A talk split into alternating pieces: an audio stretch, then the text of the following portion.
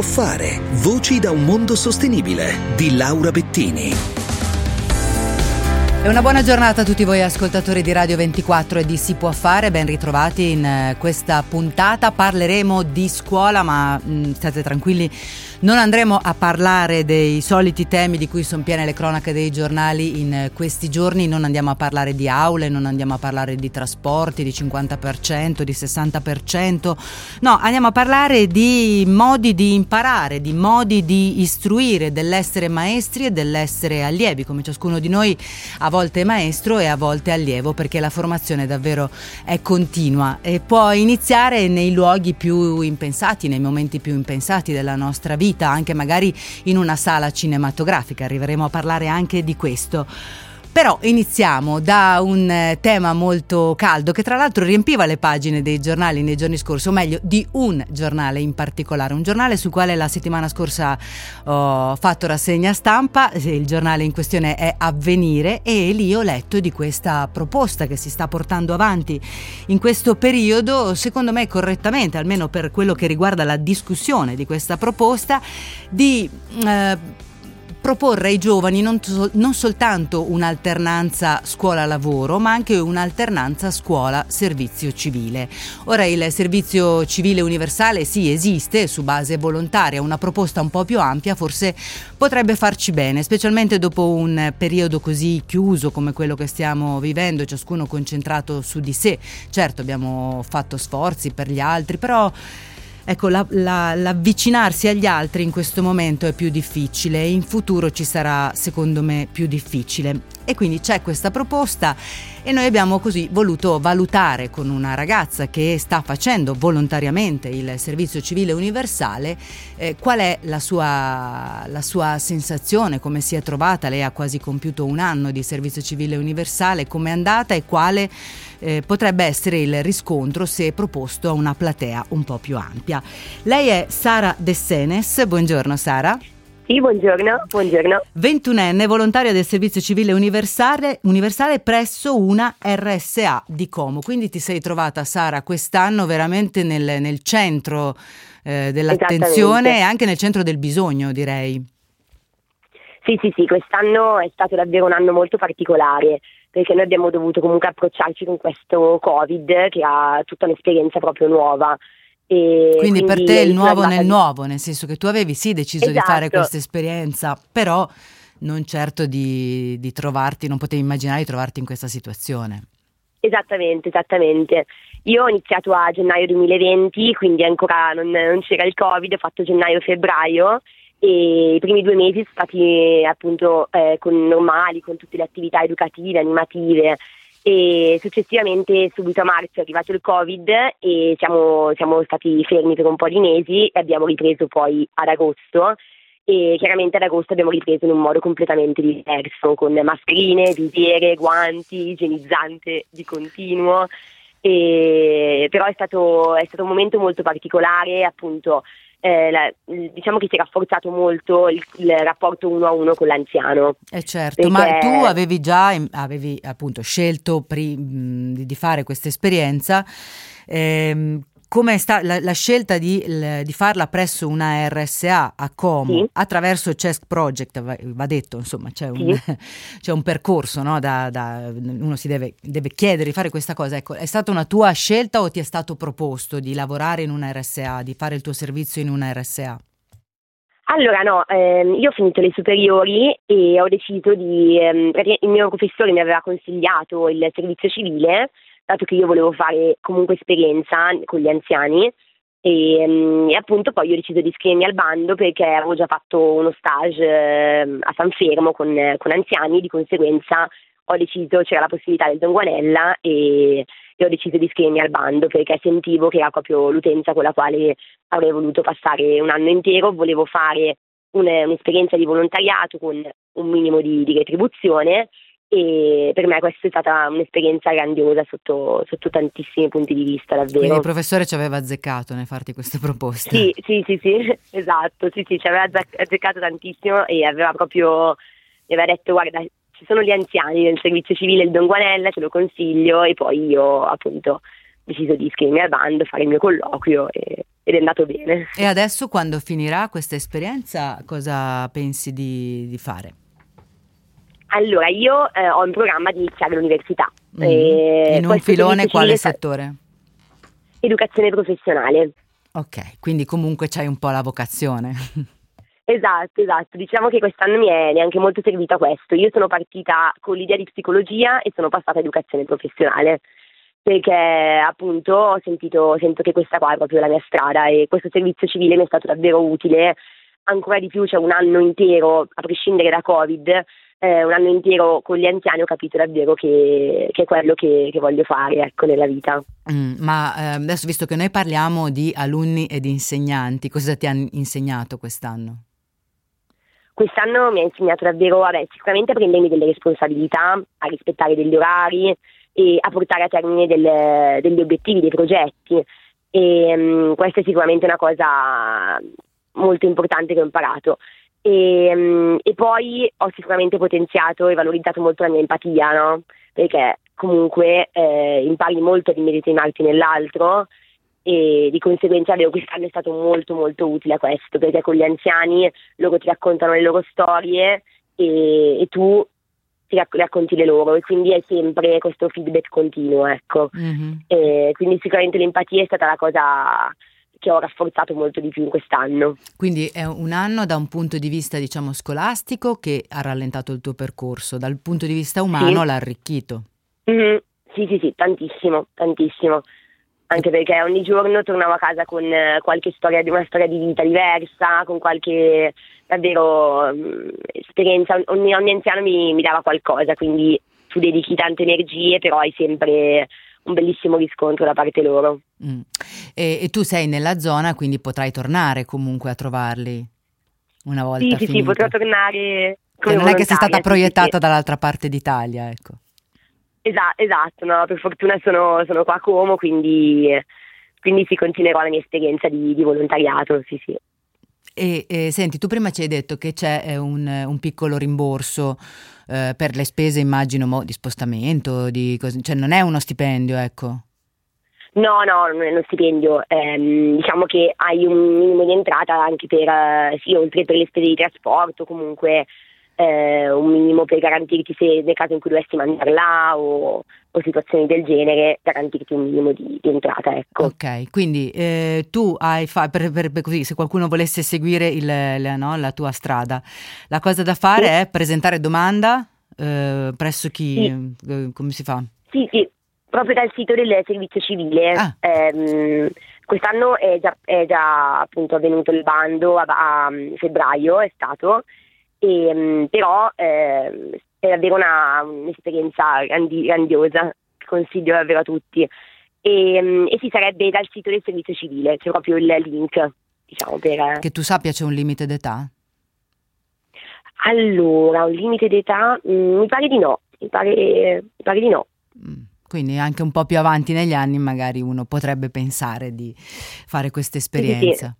Forse fino ai, no, forse fino ai 30, non vorrei dire... Non lo so, comunque guarda, mandiamo tutti al, quindi al sito del, del esatto, esatto. coordinamento enti servizio civile, eh, viene fuori CESC, ma comunque lo, lo, trovate digitando servizio civile universale, si trova molto rapidamente. Quindi presenti domanda per tempo, quindi ormai quest'anno è andata. Poi c'è una selezione, sì. come funziona lì? Sì, poi eh, una volta che presenti domanda, entro un paio di mesi eh, praticamente comparirà mh, mm, su, via mail o sul sito una tabella con scritto se sei stato sele- scelto e selezionato e il tuo punteggio. E, e poi eh, il, il, colloquio con, con, appunto le ragazze di Chess Project e con eh, i responsabili del servizio. Ok, e poi alla fine la destinazione. Esatto, dove ti esatto, verrà, sì, verrà sì. fatta dell'istruzione di base, immagino, sul tipo di, di lavoro, di, di, sostegno che puoi portare, quindi ci sarà anche lì un, un po' di formazione, sì, diciamo. Mm. Esatto, c'è un periodo, di, un periodo formativo iniziale di una settimana, che è la formazione generale, e poi c'è la formazione specifica, proprio ad esempio nel mio caso, con l'educatrice della, della RSA, una volta a settimana facevamo 5 ore a settimana di formazione specifica. E quindi, eh, se ti riporto al tema iniziale di cui dicevamo, eh, secondo te avrebbe un senso inserirlo in una logica di alternanza scuola-lavoro, scuola-servizio civile? Assolutamente, assolutamente. Sì, sì, sì, perché appunto c'è tanto di, di formazione, quindi tanti nuovi concetti che, che, impari, tante nuove nozioni, e, oltre dal punto di vista chiaramente umano. Quindi eh, sì, sì, assolutamente da integrare perché è fondamentale, e molto molto utile. E poi un anno sembra tanto, ma in realtà passa davvero velocissimo. Beh, poi l'anno che hai vissuto tu, speriamo irripetibile, eh, sarà passato in un sì, lampo sì. perché lì veni assorbito totalmente da quello che eh, fai. Sì, sì, sì. Eh sì, sì, esatto, esatto. Poi comunque è un continuo dare messaggi di, di speranza, cercare sempre di, di stare vicino al, agli anziani e dare il, il più supporto possibile perché comunque dare messaggi di speranza quando ti senti anche molto impotente davanti a questa situazione, però abbiamo sempre cercato di, di, di andare avanti, di dare il meglio di noi e trasmettere positività, ecco. Grazie Sara davvero per questo collegamento, per averci raccontato la tua esperienza, in bocca al lupo per tutto. Sara De Senes è stata in collegamento con noi da Como, ha prestato il suo servizio civile universale presso una RSA, abbiamo sentito. Adesso c'è la viabilità, torniamo subito dopo, parliamo questa volta di formazione in azienda, magari anche di qualche sedia da scambiare ogni tanto per capire l'uno il lavoro dell'altro.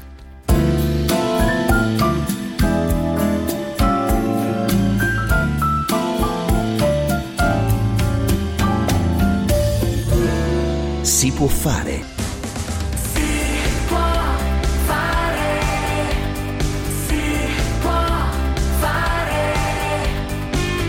si può fare.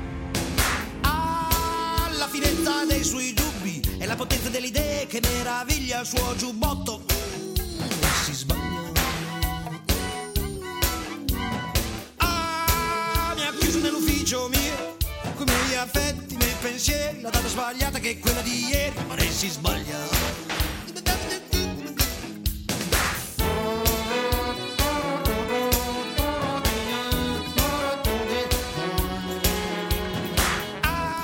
E torniamo insieme, vi ricordo c'è sempre il 349 238 6666 per i vostri messaggi, qualcuno chiede il ripristino della leva militare, qualcun altro ricorda che per essere buoni maestri bisogna anche saper insegnare. E direi che questo è il messaggio che introduce perfettamente il nostro prossimo ospite, lui è Federico Vigorelli, partner di Coralia, Coralia si occupa di formazione consulenza aziendale, ma lui stesso anche docente presso la 24 ore Business School, buongiorno. Buongiorno, Ma non vogliamo fare buongiorno. tutto in casa, in realtà noi vogliamo parlare più che altro dell'esperienza di Coralia, eh, diciamo la verità. E, e, e, del fatto che appunto per essere buoni maestri bisogna sapere insegnare e per saper insegnare bisogna anche capire e mettersi nei panni dell'altro a volte. Quindi so che eh, Federico voi anche avete proposto questo in azienda, per esempio. Sì, certo, grazie mille intanto per darmi questo spazio eh, per raccontare la mia esperienza. Eh, sì, il, questo tema del, dell'empatia in qualche modo professionale per me è un tormentone oramai che mi accompagna da una decina d'anni, perché eh, uno degli aspetti secondo me più importanti oggi nella formazione, io mi occupo in particolare di formazione eh, naturalmente con il mondo aziendale, diciamo post-universitaria, quindi o per persone che si stanno affacciando nel mondo del lavoro oppure per professionisti che già eh, sono appunto inseriti. E, um, il tema dell'empatia professionale è veramente importante secondo, secondo il mio approccio eh, perché fare formazione secondo me significa andare a costruire soprattutto delle esperienze che servono alle persone per risolvere dei problemi che incontrano tutti i giorni. Secondo me siamo pieni di formazione molto eh, specialistica teorica. e teorica, sì, focalizzata magari, ecco, forse un eh, po' quello, meno sull'empatia per, per l'appunto. Siamo sulla tecnica. Mm. Eh, molto spesso sì, siamo sulla tecnica, eppure insomma a volte non tutti eh, i problemi del lavoro si risolvono con la tecnica, con la teoria o con lo strumento specifico eh, che c'è sta scritto nei libri, ma eh, serve un accompagnamento, questa è un po' la, la, la, filosofia che cerco di seguire, serve un accompagnamento a vedere anche i problemi che eh, si stanno affrontando nel mondo del lavoro eh, in un modo un po' diverso da quello che è eh, quello che si è fatto finora, insomma, che magari ci ha portato ad avere dei buoni risultati, ma che potrebbe non essere più sufficiente eh, per affrontare le sfide di oggi, che naturalmente sappiamo tutti sono cambiate drasticamente nel corso dell'ultimo anno e di conseguenza è importante anche eh, trovare un modo di riflettere su come affrontare diversamente. Ah beh, sicuramente, bisogna sicuramente ripensarsi, bisogna sicuramente fare un, uno sforzo ecco, per uscire un po' dallo schema che avevamo 18-20 mesi fa, insomma, tutto mm. un po' anche per il semplice fatto che hai dipendenti non in presenza o altrove, no? i colleghi sono distanti, è tutto un rapporto diverso quello che si è eh, via via stabilito in questo ultimo periodo. Verissimo, e si è stabilito un rapporto diverso che ha richiesto proprio di andare a ripensare al modo in cui noi affrontiamo le relazioni. Oggi l'importanza del, del, del digitale, dei metodi di contatto in remoto eh, sono diventati fondamentali per avere eh, una parvenza di socialità naturalmente. Questo Ma l'empatia digitale però come si sviluppa? Questo è un tema molto interessante su cui mi sono interrogato per uh, molto in corso di quest'anno. Eh, intanto, secondo me, il concetto di empatia resta analogo, cioè nel senso noi siamo abituati a pensare all'empatia come qualcosa che avviene perché io riconosco le emozioni dell'altro, eh, gli leggo in volto la rabbia, la tristezza, la stanchezza e in qualche modo ne, ne partecipo anch'io. Questa è un, una componente dell'empatia importantissima. C'è tutta una componente dell'empatia che ehm, viene chiamata empatia cognitiva, cioè quella capacità eh, di medesimarsi nella mente dell'altro anche senza eh, avere eh, veramente, come dire, eh, il suo volto di fronte, ma immedesimarsi nella mente dell'altro e immaginarne in qualche modo le reazioni.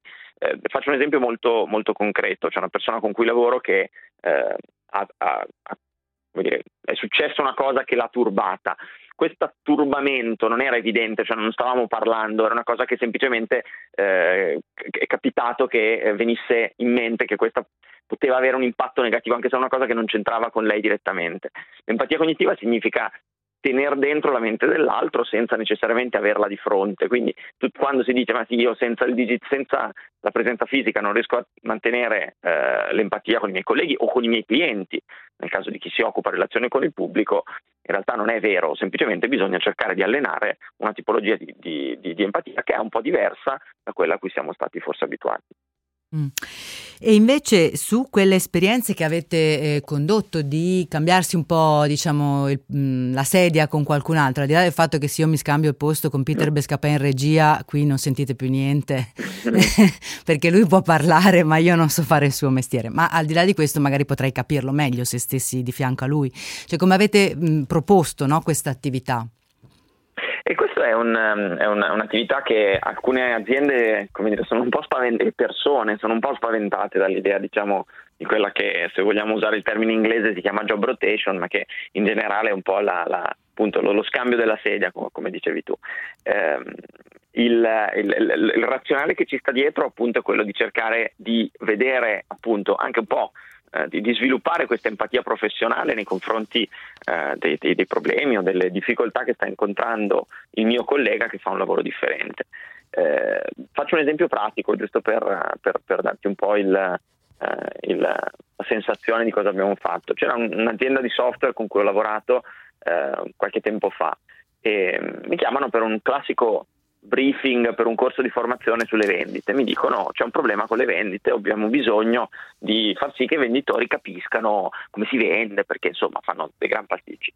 Eh, vado ad analizzare la situazione, intervisto qualche venditore per rendermi conto di quali fossero le carenze, in realtà quello che trovo è che non c'era assolutamente un problema di competenze di eh, relazione, di competenze tecniche, di competenze di vendita effettive, cioè erano persone che si relazionavano bene con gli altri, conoscevano i prodotti, conoscevano i processi, cioè assolutamente una, un, una forza vendite encomiabile.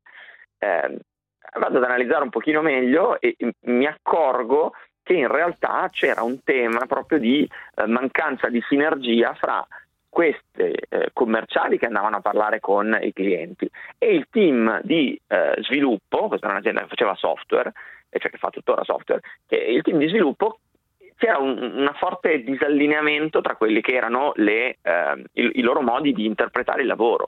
Cioè, mm. cioè non si capivano praticamente, parlavano linguaggi diversi?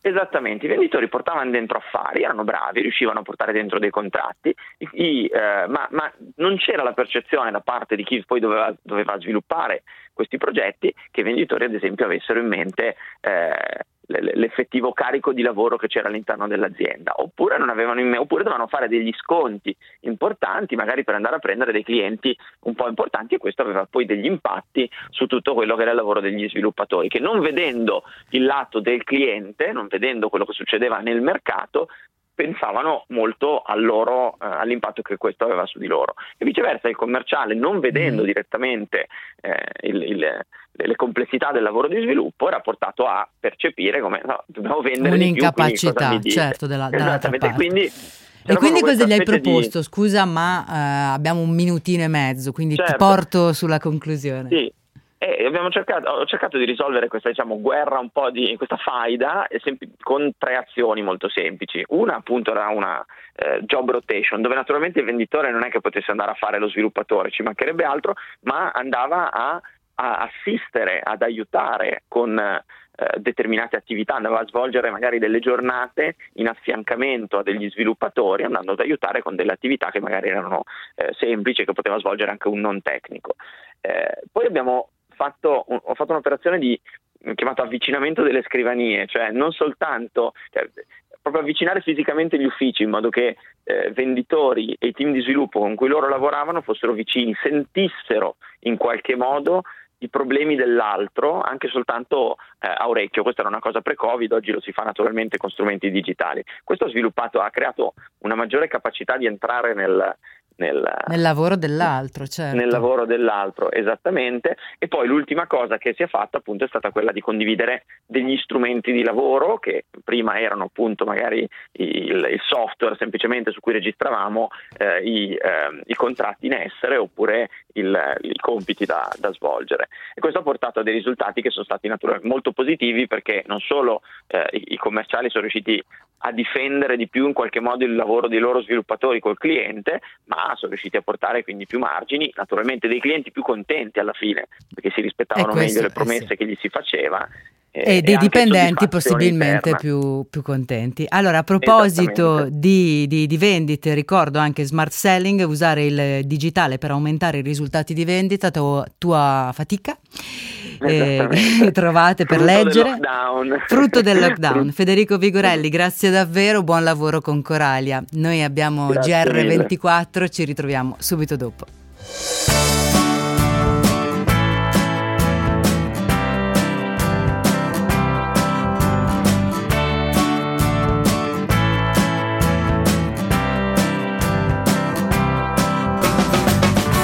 può fare.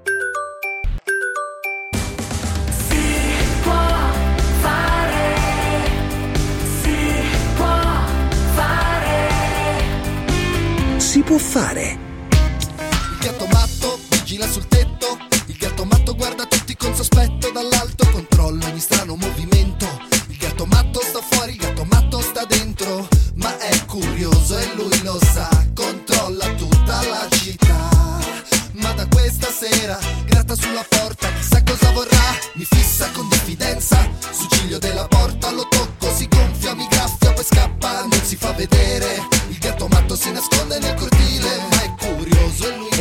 Nuovo insieme, continuiamo questa puntata di Si può fare nella quale stiamo parlando di maestri ed alunni, cioè di cose che possiamo imparare, di cose che possiamo insegnare. A volte, a volte questo significa, diciamo, insistere un po' perché le cose entrino nella testa di qualcun altro. Noi lo vogliamo parlare ovviamente di metodi legalissimi e sacrosanti per ottenere degli obiettivi più alti. Ora non vi voglio far ridere, però insomma qui andiamo a parlare di un tema um, ambientale al quale non pensiamo mai, ma che in realtà è molto importante. Parliamo infatti di lettiere. Ora, le lettiere che utilizziamo normalmente nelle nostre case hanno un'origine minerale e quando poi si tratta di smaltirle eh, creano non pochi problemi, oltre eh, ad essere ormai provato, insomma, qualche, creare qualche problema anche negli animali che eh, le usano. Allora c'è qualcuno che ha inventato la soluzione perché ha un problema bisogna inventare una soluzione e poi però bisogna insistere a ciò che questa soluzione venga adottata universalmente. Luca Ardemagni, il CEO di Green Cat, buongiorno. Buongiorno a voi. Mi fa molto piacere finalmente essere riuscita a parlare di questo argomento perché appunto è un argomento al quale si pensa poco ma che è eh, in realtà molto impattante. La questione delle lettiere per, le- le- per i gatti o comunque in generale per gli animali che teniamo in casa è una questione eh, che ha un grosso impatto poi sulla gestione dei nostri rifiuti e anche sugli animali. No? Quindi lì siete intervenuti voi partendo da queste considerazioni. Sì, noi siamo partiti proprio dal fatto che c'era una mancanza sul mercato, una mancanza era, era il fatto che le lettiere minerali, come lei ha ben detto prima, danno dei grossi problemi, prima di tutto agli animali, perché il gatto respira le polveri sottili delle lettiere minerali ed è ormai provato da studi, specie fatti negli Stati Uniti e poi in Europa, che sono un danno, recano un danno alla- ai polmoni del gatto. Noi siamo partiti da quello, poi eh, il fatto che ci siamo sempre interessati di mangimi per grossi animali, da lì è nata l'idea di usare o di utilizzare gli scarti, gli scarti quella inteso come produzione, le parti, mhm. bravissima, gli scarti inteso come le parti non, non edibili, cioè le parti che non si possono mangiare, non si possono dare neanche agli animali di, di grossa portata, tipo le mucche, eccetera. E da lì abbiamo ricavato una, una lettiera per i gatti vegetale. Perché vegetale? Perché essendo vegetale ha due vantaggi enormi. Il primo è proprio quello della salute del gatto che abbiamo detto prima. Il secondo è che eh, la lettiera può essere smaltita sia nel VC di casa sia nel compost. E Quindi quindi, da lì è partito- eh, e è quindi cambia di partita molto la, la questione. Eh, in molti Ma cambia condomini totalmente. eh, cambia totalmente. Io ho visto adesso anche nel Sì. mio condominio è comparso il cartello un po' di tempo fa che chiede di smaltire le lettiere, di, eh, cioè di metterle da parte, di non. E, e- e il fatto di mettere da parte fa capire proprio la complessità e la difficoltà della gestione della lettiera, diciamo così, tradizionale. Quest'altra invece non, non crea questo problema. E- Assolutamente no. e oltretutto risolve la questione dello scarto che c'era alimentare no, delle- dei mangimi che diceva prima, perché comunque quello scarto Certo. andava gestito in ogni modo. Sì, sì. Noi, noi siamo andati a recuperarlo. Ecco, tenga conto di una cosa, che eh, parlando di numeri, noi stiamo parlando di 360.000 tonnellate all'anno di lettiere per gatti, questo nel- nel- nell'insieme. Quindi, tanto per avere un'idea eh, anche fisica, è come se noi parlassimo di 18.000 tir che girano per l'Italia prima per consegnare le lettiere e poi per ritirare le lettiere stesse una volta, una volta usate. Poi tutte queste lettiere, parlo di quelle minerali chiaramente, devono essere portate in, eh, in discarica e smaltite. Smaltite perché non possono essere né bruciate, visto che il minerale non brucia, ma vengono semplicemente sotterrate con dei costi eh, alla popolazione, anche per chi non ha il gatto, per intenderci, perché la, la paghiamo tutti, Eh certo. Mm. Con dei costi alla popolazione che sono considerati in Italia intorno ai 75 milioni di euro. Questo è il costo per lo smaltimento delle lettiere, che paghiamo tutti quanti nella Tari, Tarsu, come si chiama adesso, non mi ricordo neanche più perché cambiano in continuazione. Tassa è comunque. Il nominativo, sempre tassa è. eh. Allora, le chiedono vale se- per l'Europa, Eh sì, certo. quindi diventa difficile. Precisamente. Le chiedono se il prezzo della- di, di questa lettiera vegetale è simile, similare, più caro, com'è? Allora, il prezzo va considerato in base all'uso anche, certo, come prezzo di vendita del sacchetto è superiore ad alcune minerali, non a tutte, perché i prezzi sono molto vari anche nelle minerali. Diciamo che comunque un sacchetto di lettiera eh, vegetale da 5 kg equivale a 4 sacchetti di lettiera minerale da 5 kg. In che senso se ne usa Questo- meno? se ne usa molto meno, dura molto di più. Dura molto di più perché eh, assorbe molto di più ed assorbe molto di più specialmente gli odori perché sono la cosa che ti fanno cambiare la lettiera più spesso. Eh, certo, Uno sente sì. l'odore e dice ah cavolo adesso È la ora. devo cambiare. Mm. No, è, è ora. Mentre invece con la vegetale questo non succede, succede molto più in là nel tempo. Quindi quando si guarda il prezzo bisogna considerare comunque che sì, compri il sacchetto che magari ti costa 5 euro, quello, eh, quello delle lettiere vegetali, contro i 2 euro, 2,50 euro e 50 delle lettiere minerali. Ma alla fine sei andata a risparmiare perché comunque sia lo compri una volta in un mese il sacchetto. E poi fai risparmiare la collettività anche, come dicevamo prima, sui costi generali. bravissima. Sui Certo. costi generali. Allora, le Certo. arrivano molti complimenti per questa idea ehm, che, che mi fa piacere Grazie appunto aver portato all'attenzione dei nostri ascoltatori, come minimo come riflessione rispetto a quello che eh, usano e che hanno in casa e ai costi delle cose che abbiamo normalmente, che ci sembrano scontate, che invece possono cambiare, possono avere un altro volto, possono così trasformarsi ed essere meno impattanti. Ricordo Green Cat si chiama, Luca Ardemagni è stato con noi, il CEO, e in bocca al lupo so che avete battaglie da fare con le vostre associazioni europee, quindi teniamoci informati Ci reciprocamente. teniamo in contatto. Molto Ok. volentieri. Buona giornata, Grazie mille a tutti voi. abbiamo Grazie. la viabilità, a tra poco.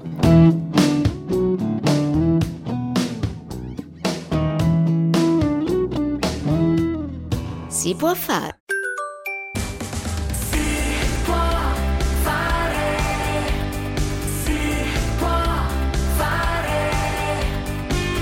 si può fare.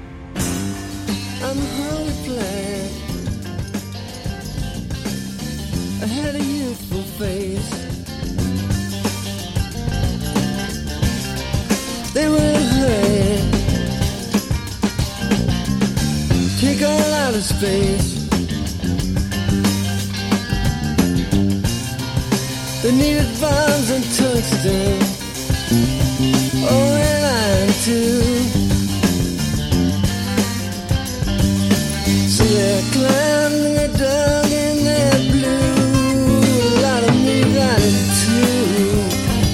E qualcosa ci ha già introdotto Luca Ardemagni di Green Cat perché appunto bisogna cambiare anche il modo di, di- di fare azienda e quindi di pensare diversamente all'interno delle nostre aziende, magari anche appunto con obiettivi di sostenibilità. Eh, Francesco Bertolini, eh, docente della SLA Bocconi School of Management, ma anche presidente di Brands for Sustainability, è in collegamento con noi. Francesco, buongiorno, ben ritrovato. Buongiorno, ciao Laura. Allora, bisogna un po' no, fare scuola anche alle grandi aziende, cioè tu eh, lì ti sei imbarcato in questa missione ormai anni fa, come sta andando? Sta procedendo a fatica, ma procede e l'ultima iniziativa che abbiamo messo in campo è questa alleanza tra queste grandi aziende eh, da cui è nata Brand for Sustainability, eh, che è stata presentata la prima volta a Madrid alla COP25 nel dicembre 19, poi purtroppo tutto si è un po' bloccato nel 2020 e adesso stiamo cercando di ripartire da dove, da dove ci eravamo fermati a fine 2019. Eh, è nata da un'alleanza sostanzialmente tra due grandi gruppi italiani, la Razza e CNH, eh, due gruppi che per ragioni diverse hanno investito tantissimo. CNH, beh, traduco CNH, eh, quello che sentiamo CNH, nei nostri collegamenti di borsa detto Ecco, all'italiano. brava, brava, bravissima, sì. E che è tutto il gruppo non auto dell'ex eh, Galassia Fiat, quindi motori, agricoltura, mobilità. E quindi la razza ormai da molti anni ha puntato sulla sostenibilità come tema strategico, addirittura ha introdotto il diciottesimo goal dopo i 17 del, dei 17 SDGs che sono un po' gli obiettivi strategici del millen- al 2030 eh, che le Nazioni Unite hanno, hanno definito. Eh, il CNH, CNH, come vogliamo definirla, è nel Sustainability Index eh, del Dow Jones e quindi sono due eh, grandi gruppi che insieme vogliono moltiplicare gli sforzi per raggiungere obiettivi più ambiziosi. cosa, e noi cosa fin qui siamo fare? contenti. La questione è allargare no, la platea La questione è assolutamente allargare e e anche definire, se mi consenti, nel corso degli anni, perché un conto prima era darsi degli obiettivi, poi adesso bisogna anche definire le tappe, i tempi, i modi e così via. Assolutamente, ma infatti noi vogliamo essere molto concreti nei nostri obiettivi e nei nostri progetti, per questo, per questo abbiamo già eh, sostenuto e stiamo sviluppando due progetti in Amazzonia e in Australia e c'è un motivo per cui abbiamo scelto queste due aree, l'Australia perché prima del Covid nel gennaio 2020 eh, pochi si ricordano ma c'erano stati grandi incendi che avevano distrutto molta, una buona percentuale del, della- Certo. del West Australia. E purtroppo si ripetono ogni koala, anno che- perché- che si ripetono ogni anno e l'Australia ha un grande problema di salinità del suolo, quindi questo progetto che Brands for Sustainability sostiene punta, punta a rigenerare eh, un milione di ettari nel West Australia proprio per spingere più in profondità il sale e quindi eh, consentire una maggiore fertilità del suolo stesso. Ehm, l'altro progetto in Amazzonia è un progetto più di agroforestry, eh, è un progetto quindi che tende a ridurre il rischio economico e il rischio ambientale per eh, 650 eh, farmers eh, brasiliani, coniugando colture apparentemente eh, diverse eh, ma che si integrano benissimo da un punto di vista ecologico e sono l'olio di palma, il cacao, l'acai, il cosiddetto diamante negro che è questo superfood che ha proprietà straordinarie e che ha anche un grande valore per, i- per le local community brasiliane e il cupuaçu che viene usato nell'industria cosmetica. La logica fondamentale di Brands for Sustainability, però me preme, preme sottolineare questo punto, è una logica eh, di restoration, di rigenerazione, di rigene- una, una, eh, un'economia rigenerativa e restitutiva che in qualche modo vada oltre la sostenibilità, perché la sostenibilità fino ad oggi in realtà è un concetto ormai secondo me un po' obsoleto come lo intendiamo noi da 40 anni, visto che i risultati anche nel 2020 e le emissioni di CO2 sono diminuite a livello globale, ma nel, ma nel 2021 sono già tornate a livelli pre-pandemia. E, la, e nella, E Cina quindi se secondo te è 2020 obsoleto, con che cosa dobbiamo sostituirlo questo concetto? Proprio con questa logica Di rigenerazione. rigenerare, di rigenerazione e di compensazione addirittura positiva, quindi che, l'im- che l'impresa in qualche modo riesca a, a restituire all'ecosistema eh, ciò che eh, utilizza per il proprio modello di business.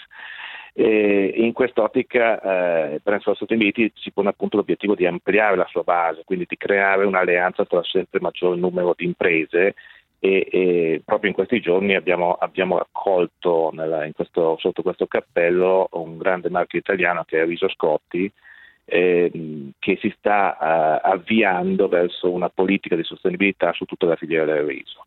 Il riso è l'alimento base per 4 miliardi di persone nel mondo e eh, si trova ad affrontare un grande problema legato alla- al cambiamento climatico. Eh, L'Italia è leader, tu vieni, L'Italia è leader in Europa come produzione, certo che il cambiamento climatico può essere un problema, ecco, questo sicuro. Assolutamente, ma non solo come produzione ma anche come varietà. Eh, ci sono in Italia 200 diverse tipologie di, di riso sulle mille esistenti a livello mondiale. Questo significa che abbiamo una responsabilità, quella di tutelare la biodiversità delle, delle sementi, perché di fronte al eh, cambiamento climatico c'è il rischio che aumento delle temperature possa mettere a rischio la produzione e quindi questo impone una tutela della biodiversità, una responsabilizzazione, un, un indirizzo per i 3.500 agricoltori che fanno capo a Risoscotti, che possono in qualche modo essere eh, istruiti, parola, eh, parola importante, ma in qualche modo possono essere aiutati a scegliere, a selezionare le migliori sementi e a, a- e a metabolizzare il concetto del cambiamento climatico e della responsabilità ambientale in una filiera importante come quella del riso. Questo esempio italiano verrà presentato insieme ai due progetti che noi stiamo sostenendo in Australia e in Amazzonia il 17 di giugno a Torino all'interno di un evento pre-COP. Noi sappiamo che quest'anno l'Italia ospiterà la COP26. Specialmente eh, quella parte dei giovani, no? Mm, La parte dei Una giovani. serie di eventi e, e una la parte dei di- giovani. di- assolutamente, ma eh, anche poi una serie di, di eventi di avvicinamento alla COP26 vera e propria, Eh, noi abbiamo organizzato come Brand Sustainability uno di questi eventi dove presenteremo il progetto australiano, il progetto Amazzonia e quindi come l'Italia sostiene progetti in giro per il mondo di restoration, di regeneration, di, di economia restitutiva e nello stesso tempo vogliamo presentare attraverso l'esempio del RIC italiano come l'Italia in realtà può diventare se stessa un modello da trasferire a livello globale. Quindi l'Italia sostiene progetti di restoration in un mondo che comunque ha bisogno di essere eh, accompagnato sul tema della sostenibilità sul tema dell'economia rigenerativa perché comunque noi parliamo sempre di grandi obiettivi ma parliamo sempre di grandi obiettivi a livello europeo. Eh, eh, recovery plan eh, EU Next Generation eh, grandi obiettivi su, sulla riduzione delle emissioni ma stiamo parlando di, di un continente che comunque rappresenta 500 milioni di, di, di, di, un'area del mondo vecchia e stanca, quando il mondo è ormai con 7 miliardi e 600 milioni di giovani che vogliono comunque continuare a crescere e ripartire come se nulla fosse successo nel 2020 e rischia di vanificare qualunque sforzo che l'Europa può, uh, può fare e qualunque obiettivo che può, che può, raggiungere nel corso dei prossimi anni. Quindi è necessario ragionare in chiave globale, è necessario ampliare sempre di più gli orizzonti. Coinvolgere, certo portare l'attenzione. Sono, sono, sono, non possono essere eh, limitate a singoli paesi o a singoli continenti. Francesco, grazie, davvero ci risentiamo allora quando siamo sotto quegli eventi, direi a questo punto. Eh, Francesco Bertolini, eh, abbiamo parlato di Brands for Sustainability, lo trovate proprio con scritto 4. Eh. Francesco, non l'avete fatta facile, capisco che c'è la, necess- la necessità di comunicare con l'estero, con hai chi ragione, di lei. Hai ragione, forse Però, P4S ecco, sarebbe stato più semplice. Eh. Recepisco, recepisco l'indicazione. dai, Valuteremo, provateci. valuteremo. Grazie Ok. davvero, professore. Grazie, Buona presto, giornata, a presto. ciao, ciao. Ci fermiamo un attimo e poi parliamo di fare scuola d'Italia all'estero, uno degli strumenti più diffusi nel corso del tempo sicuramente è stato il cinema, uno strumento di soft power incredibile.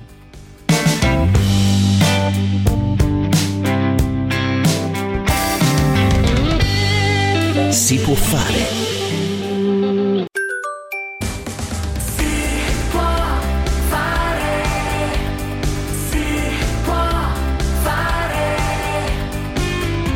Fare.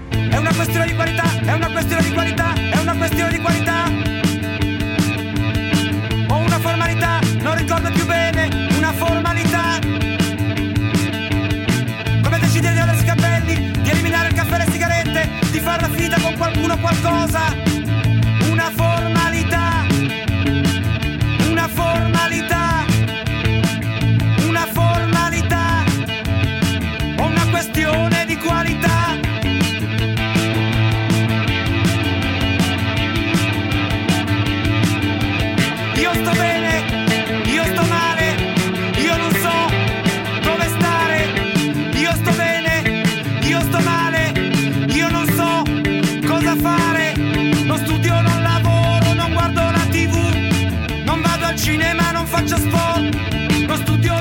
E questa canzone è a sottolineare il collegamento, i CCCP, a sottolineare il prossimo collegamento, in realtà un collegamento che facciamo in Italia, ma lo facciamo a seguito di un eh, festival che si è appena concluso in Russia, la ventottesima edizione del scritto Nietzsche, possiamo leggerlo anche Nice o comunque Nietzsche, New Italian Cinema Events. Eh, in collegamento con noi c'è Viviana Del Bianco, direttrice artistica del Nietzsche 2021. Buongiorno. Buongiorno. Allora, avete portato questo festival, come ormai appunto da 28 anni, in Russia perché si presenta anche con questo festival eh, una- un- un'Italia mh, contemporanea, vorrei dire. Mi piace molto le- le- la, la scelta che avete fatto. Che cosa vi ha guidato? Non è solo il grande cinema italiano, ma è il cinema diffuso italiano. Sì, allora eh, quello che ci ha guidato è eh, già dalla nascita di 30 anni fa del Festival Nice, un'idea di Martin Scozzese che disse perché non fai il festival, che avevo conosciuto a Cannes, dice perché non fai il festival in, in America contemporaneo? E io ci ho subito pensato e l'ho fatto. Contemporaneo. Contemporaneo vuol dire opere prime e opere seconde. La nostra selezione è, è una selezione composta da Mario Sesti, da Anna Di Martino, Michele Crocchia, Stefano Albertini, Gabriele Rizza, Camilla Toschi, Michele Suma, tutti i, che fanno parte della selezione insieme a Viviana Del Bianco, che sono io. Eh, nei suoi lunghi 30 anni ha scoperto e promosso e lanciato a livello contemporaneo diversi registi come Sorrentino, Garrone, Tornatore. La qualità, la qualità che noi scegliamo è lo stile e la, e la narrativa dei film dei proposti dai registi, eh, tutte le sue tematiche dal punto di vista sociale e, il, e i cast sono molto molto importanti per questa selezione. E poi la varietà dei generi della selezione è molto importante, la qualità della sceneggiatura, il montaggio, le riprese, ecco come viene fatta la selezione dei film nice contemporanei. Contemporanee vuol dire prime e seconde opere che non hanno uno sbocco probabilmente neanche in Italia o trovano delle grosse difficoltà, NICE si occupa di portarle in giro per il mondo, in Russia, in America. Esatto, Però, perché una tappa è stata lì, altre tappe esatto. saranno altrove. Questo è il altrove. bello della, del, no, dell'internazionalità dello stesso esatto. festival. Ma non è finita, cioè si conclude il tutto a col premio Città di Firenze di tre giorni di cinema italiano. Quelli che hanno partecipato in America e Russia avranno tre giorni di cinema italiano al Cinema La Compagnia compreso cinematografica e che è diritti di genere che quest'anno lavora con noi e sono, sono molto felice di questa eh, cosa perché noi ci occupiamo di diritti umani fin dalla nascita del festival finiscano tutti su tre giorni su My Movie e su Cinema La Compagnia di Firenze. Quindi fanno un giro totale per ritornare in Italia e per dare questa possibilità al nuovo cinema italiano di essere anche presente in Italia. Questa è la struttura del festival. È una struttura interessante, ha riscosso successo in Russia, so che avete avuto veramente moltissimi spettatori, eh, possiamo immaginare che negli Stati Uniti sarà una replica un po' perché comunque anche lì c'è tanta passione per l'Italia. Sì, eh, sono, oltretutto sono molte, molte mm, in America, non è solo New York, è Philadelphia, è Washington e quest'anno ci sarà anche Rochester con quattro università americane, come ci sono state le università anche la, mm, in Russia, cioè NICE non si occupa solo di portare il, il cinema italiano nelle sale, ma si occupa anche di portare il cinema italiano nelle università, come a Firenze, facciamo le chiavi della città che è nelle scuole, in modo tale da coinvolgere sempre il, il nostro compito è coinvolgere gli studenti, coinvolgere il pubblico giovane, le sale delle, in Russia, lo dirà l'Emanuela Comiaio che è la nostra corrispondente, cioè, e Claudia Morini che è il direttore esecutivo per cinematografica e per COSPE, cioè vi eh, farà capire capite perfettamente che il nostro compito è gli studenti e il pubblico giovane e come mi ha riferito Emanuele Chiamele era il pubblico giovane in giro negli Stati Uniti come, in come in Russia. Cioè, questo è, è certo. il compito del NICE. Questo è il compito del NICE. Adesso io eh, ho portato con noi eh, questa mattina due eh, registi, che, frate- due fratelli che hanno lavorato insieme, il cui film è stato presentato al NICE a Mosca. Eh, Orso Miyakawa, buongiorno. Buongiorno. E Peter Miyakawa. Ciao, ciao, ciao buongiorno a tutti. Allora, il film Easy Living eh, per l'appunto presenta uno spaccato d'Italia. Intanto voi siete uno spaccato d'Italia, voglio dire, già nome e cognome fanno capire molto di quale mix siate voi due e poi portate un film che è Easy Living, appunto eh, un film che parla di un ragazzino quattordicenne, tra l'altro interpretato in famiglia, eh, da uh, un ragazzino di 14 anni, una giovane universitaria, contrabbanda lei medicine sulla frontiera italo-francese, c'è di mezzo un maestro di tennis americano e le loro vite vengono scombussolate dall'incontro con un migrante clandestino che appunto dall'Italia vuole passare dall'altra parte della frontiera. Orso, intanto ti chiedo qual è la, la spunto di questa storia. Ma lo spunto di questa storia un viene un po' da, dai luoghi, uh, Ventimiglia, il confine con la, con la, Francia, sono luoghi dove noi siamo cresciuti nel senso che abbiamo passato di tutte le estate, da quando eravamo piccoli. E quindi per noi è, è sempre stato uno spunto di grande ispirazione, ci siamo sempre chiesti perché quei luoghi non venissero rappresentati al cinema. Ed era da sempre un nostro cruccio e poi volevamo raccontare questa storia che parla appunto di qualcosa di anche di, di, che sta succedendo in questi anni. Noi abbiamo avuto la fortuna di poter studiare negli Stati Uniti, quando siamo tornati dopo il 2015 abbiamo visto che la situazione alla frontiera era cambiata rispetto a come eravamo abituati crescendo. Crescendo quella frontiera lì praticamente era inutilizzata con l'area Schengen e con uh, il fatto che si potesse passare dall'Italia alla Francia, dalla Francia all'Italia senza problemi. Poi dopo gli, attentati del 2015 ovviamente è cambiato tutto, eh, quella frontiera è tornata diciamo alla ribalta con controlli militari da una parte e dall'altra e un sacco di gente bloccata alla frontiera um, con la speranza di passare. E noi appunto avendo questi luoghi nel cuore e anche tutte le persone che li abitano volevamo raccontare una storia che parlasse di questo. E Peter ti chiedo a questo punto la storia che avete raccontato, che riscontro ha avuto su un pubblico straniero? Ma allora è stato molto, molto bello vedere come appunto noi eravamo un po' preoccupati che il film italiano che mischiasse anche le lingue, le culture diverse potesse essere non capito all'estero e quando invece siamo andati in California al Festival di Santa Barbara è stato bellissimo vedere come appunto anche in realtà lì venisse compresa la comicità innanzitutto, cioè, cioè, ci ha anche sorpreso piacevolmente vedere che il pubblico americano anche ridesse di quella comicità che magari potevamo pensare che si capisse solo in Italia, essendo un film italiano. E, e invece? E invece appunto anche sia negli Stati Uniti che anche ovviamente in Russia col NICE abbiamo visto che questa comicità funzionava. E, la nostra idea no, che, che, di far svolgere il film tra Ventimiglia e Mentone, quindi su un confine, è stato bellissimo come potesse essere capita anche all'estero, anche appunto in luoghi come la California, che vive una realtà molto simile col confine col Messico. Ah beh, sì, e, e, quindi il riscontro internazionale per adesso, sia negli Stati Uniti che in Russia, è stato molto positivo e è una cosa che ci fa ovviamente un piacere immenso, appunto essendo anche noi di, di culture diverse eh, mischiate, vedere che in altri paesi quello che abbiamo scritto funziona e è stato veramente importante. Certo. Viviana, eh, se è ancora in collegamento con noi. Sì, sì Viviana, grazie.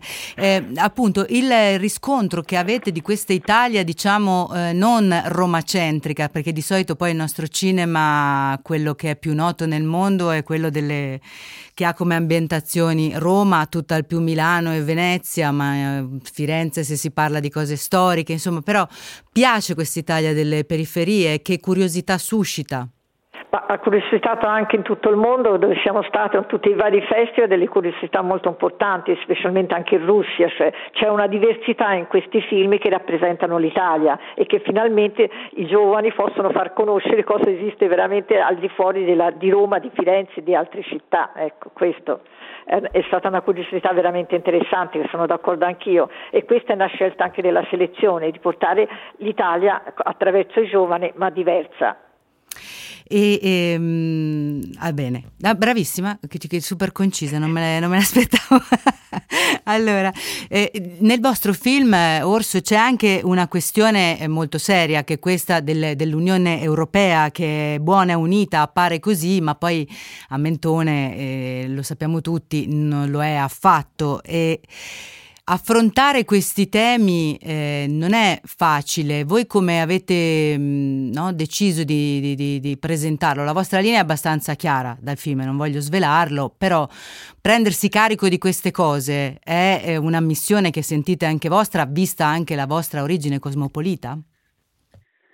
Sì, sicuramente. Diciamo che come giustamente dicevi prima, avere un background cosmopolita eh, ti permette anche di vedere le cose da fuori, diciamo. Eh, noi appunto abbiamo origini giapponesi, abbiamo vissuto in Giappone quando eravamo piccoli, poi abbiamo avuto la fortuna di poter studiare anche negli Stati Uniti e eh, dopo aver studiato negli Stati Uniti sia io che mio fratello abbiamo, siamo tornati a casa nostra che è l'Italia ehm, ed abbiamo diciamo scelto di tornare in Italia e questo avere la fortuna di poter scegliere dove vivere ti fa anche ehm, pensare al fatto che eh, appunto chi invece non ha quella fortuna, na- nascere in un certo posto, avere la possibilità di nascere in un certo posto è una cosa diciamo fortuita alla fine, te ne rendi conto davvero quando, quando riesci a, a, a, vedere le cose da fuori. E quindi se noi che abbiamo diciamo, questa, questa fortuna um, ci, ci, siamo resi conto che eh, chi invece non ha, non ha la possibilità di scegliere, chi eh, non viene neanche diciamo, considerato, non viene accolto in altri paesi, um, è un concetto strano. Um, vedere il mondo i paesi anche da fuori rende anche proprio l'idea di confine in sé un po' più fluida e l'ha reso nella nostra testa. Per questo che volevamo diciamo, rappresentare una storia che parlasse di questo. Oggi l'abbiamo fatto Abbiamo fatto però con, con dei toni più della commedia, perché non volevamo avere la, la, la presunzione, diciamo, di, di, raccontarlo con uno stampo documentaristico. Eh, volevamo usare l'ironia anche per giocare proprio sul, cioè puntare sull'empatia dello spettatore, che lo spettatore potesse immedesimarsi sia con con il personaggio dell'americano, per esempio, poi non, non, non spoileriamo niente, però nel film c'è un americano come dicevi Ci sono tu, tre continenti, è... sì, poi se Esatto. consideriamo i registi c'è anche il Giappone, eh, Esatto. perché appunto c'è un americano, c'è gli europei e, e- e l'africano, no? quindi ci Esatto. sono un po' tutti, che poi alla fine si trovano insieme nella loro umanità. eh, però sono divisi da queste frontiere, confini politici, geopolitici, culturali, c'è dentro un po' tutto volendo, no? Quindi che messaggio, scusami se ti interrompo, ma abbiamo l'ultimo, l'ultimo minuto, veramente volevo fare l'ultima domanda a Peter. Che messaggio, diciamo, visto che noi parliamo oggi di scuole e di apprendimento, di alunni e maestri, l'Italia in cosa può essere, diciamo così, un po' d'esempio? Ma sicuramente tantissime cose, ovviamente, e, e il paese, come diceva Orso, che ci siamo resi conto che ci mancava talmente tanto da eh, farci decidere di venire a lavorare qui e tornare. E secondo me già solo il fatto che appunto l'Italia abbia così tante influenze diverse, lo si vede nella diversità no, di tutte le regioni, tutti i dialetti, è un po' un paese eh, cosmopolita in sé, nel senso che mischia tantissime cose e ha tante, tante sfumature, tante influenze diverse, ma nonostante questo eh, è unito un po' da, eh, come dire, una certa, proprio perché forse capisce queste, queste diversità, eh, ci sono tantissime sfumature in questo paese, nell'Italia, e, e la sua diversità è una cosa da cui appunto si può imparare tantissimo e bisogna apprezzare proprio per, per, eh, per capire quanto è importante la diversità ed accettarsi un po' a vicenda. Diciamo. Questo secondo me è molto importante e, e- e bisogna sempre di più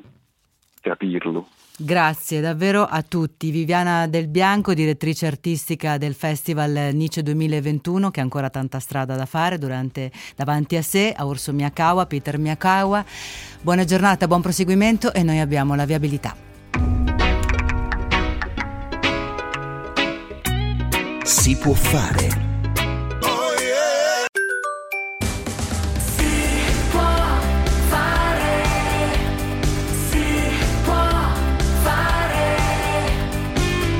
Può fare.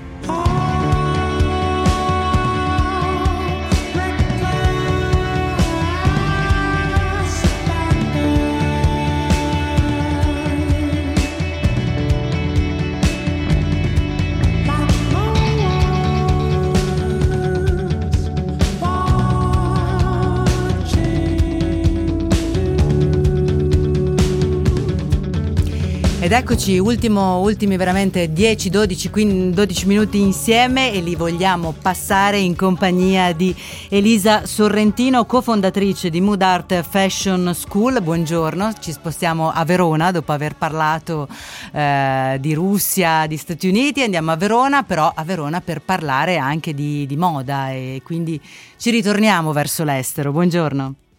Buongiorno, buongiorno Laura. Elisa Sorrentino che ha appunto una carriera in questo settore, però via via scegliendosi i suoi maestri, no? visto che noi parliamo oggi di, di alunni e di, di, maestri, scegliendo i maestri fino a diventare a sua volta maestra. Non so, mi, mi piace, mi piaceva questo percorso. Allora, com'è andata? Sì, sì, come hai detto tu, appunto un percorso che eh, mi ha portata ad incontrare tanti maestri nella, nella mia vita personale e professionale, eh, partendo sicuramente da mio padre, mio padre che eh, mi ha sempre pronata a credere nei miei sogni, mi ha sempre sostenuta, mi ha sempre eh, dato la carica per eh, realizzare quello che erano le mie passioni e i miei sogni, forse perché magari lui il suo sogno nel cassetto non lo aveva realizzato e quindi stato, eh, mi ha sempre dato molta forza nel credere in me stessa. E poi nella mia vita professionale ho incontrato eh, tanti maestri che via via mi hanno portato poi alla mia crescita e realizzare quello che era il mio sogno. Eh, la prima sicuramente è stata la, la, titolare della prima scuola di moda in cui sono andata a lavorare, una donna imprenditrice che aveva fondato e gestito da sola per 30 anni questa scuola di moda importante a Verona e mi ha insegnato tanto, nonché è stata insomma la prima che mi ha introdotto nel settore che poi è diventato quello, insomma, è diventato il mio lavoro, è diventato la realizzazione del mio sogno. Quindi da lei ho imparato tanto e, e insomma mi ha eh, davvero trasferito insomma, tanti insegnamenti su come gestire un'azienda e su come essere una donna imprenditrice. Eh beh, poi ci sono poi anche le coincidenze, i momenti. Adesso prima abbiamo sentito una musica che a te è molto cara, no? Ci sei? Un'altra azienda importante di formazione dove ho lavorato ho incontrato due persone che mi hanno insegnato la parte manageriale, la parte commerciale eh, di un'azienda di formazione, quindi direi poi eh, fondamentale per quello che faccio oggi. E, e oggi sono molto fortunata perché ho delle persone vicino a me eh, che ancora mi stanno, mi stanno, insegnando tanto, sicuramente eh, il mio nuovo socio Federico Pendin che è un, un imprenditore e un manager eh, davvero molto molto bravo e che mi sta facendo crescere come, eh, come manager e come imprenditrice. È perché e... appunto Elisa, scusami, la, la, questione a volte è anche di incontrare le persone, le, le persone al momento giusto. Prima sentivamo una musica che a te è molto cara, mi hanno detto, l'abbiamo messa per così eh, introdurti, perché poi da, a volte ci sono quelle coincidenze, quelle situazioni che ti portano avanti, bisogna anche cogliere l'attimo, diciamo la verità. Decisamente, decisamente, è stato molto emozionante sentire quella canzone eh, perché mi ricorda davvero i primi momenti in cui nasceva Mudart con uh, la cofondatrice e il uh, primo giorno di, di, università io e lei ci siamo conosciute e sulle note di quella canzone nella, nella cucina uh, di casa sua sognavamo e progettavamo appunto di realizzare il nostro sogno.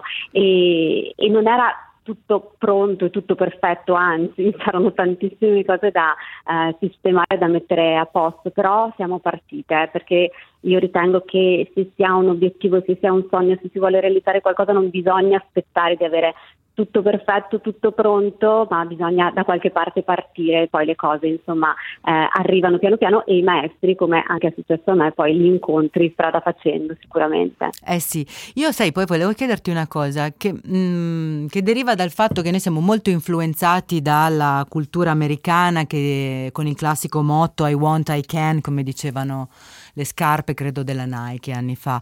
Cioè, voglio, no, volere potere, ma non è sempre così chiaro e netto che volere potere. La questione è iniziare, secondo me, più che altro, non essere sì. così deterministi.